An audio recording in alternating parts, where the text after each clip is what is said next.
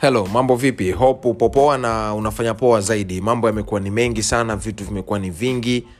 Uh, tunapitia vitu vingi sana kama wanadamu, lakini siri ni moja. Uh, omba sana, usi, usi, usikome kuomba, usiache kumwomba Mungu kwa sababu Mungu anajibu.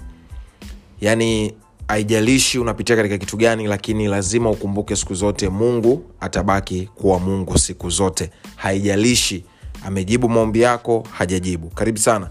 Hii ni rdm the podcast na leo nakukaribisha tena katika episode nyingine tena.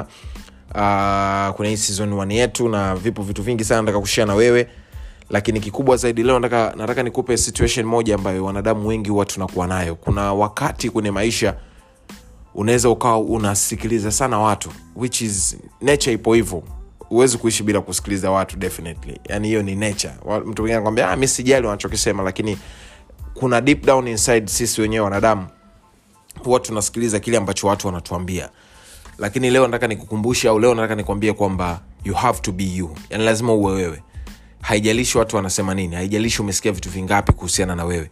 Haijalishi uh, unafanya nini. Yani katika vitu vyako vyovyote unachokifanya uwe unafanya biashara uwe ni mwanafunzi unasoma iwe ni mtu umeajiriwa ofisini yani obstacles zipo na zitakuja. Hiyo ni, ni pai. Lakini biblia leo inatupa neema ya kutuambia kwamba katika jambo lolote unalolifanya binadamu ataongea. Yani hilo lazima ulifahamu kwamba yani haijalishi unafanya nini kwenye maisha yako kumbuka binadamu wataongea if you do good people will talk. Ukifanya vibaya watu katika kitu unachokifanya ukifanya vizuri wataongea. Ukifanya vibaya wataongea. So katika hicho ambacho unakifanya endelea kukifanya katika ubora wako. Na hakikisha katika kila jambo unaolifanya hekima inajulikana katika hicho ambacho unakifanya. Lazima utambue kwamba hekima ni ile hali ya kutambua hiki ambacho unakifanya ni sahihi au sio sahihi. Then if you think it's not right basi jua kabisa ndani ya hicho kitu hakuna hekima ndani yake tuna mfano mzuri wa watu wawili wakubwa sana kwenye biblia.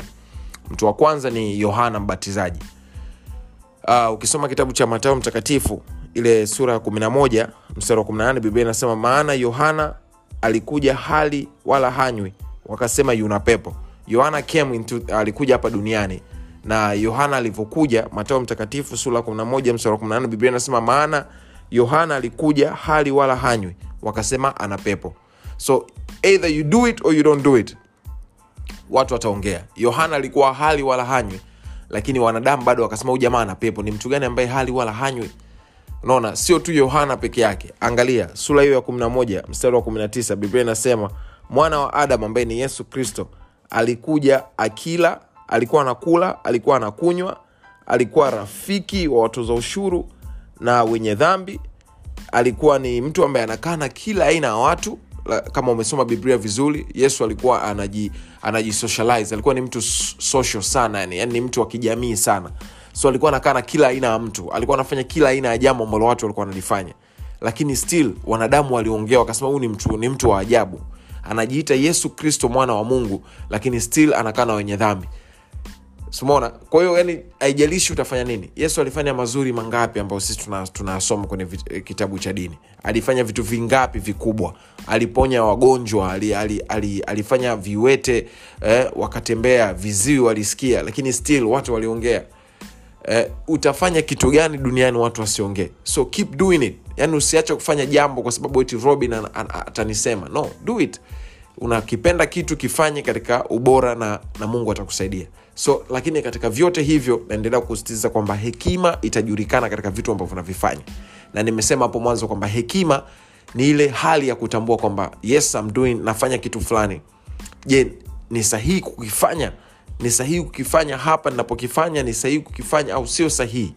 Then ukishaweza kudetermine usahihi na kutokuwa sahihi kwa kitu fulani hapo ndo hekima imejulikana katika kitu ambacho unakifanya. So la, na, leo nataka ni kuencourage. Don't stop doing it. Endelea kufanya keep pushing.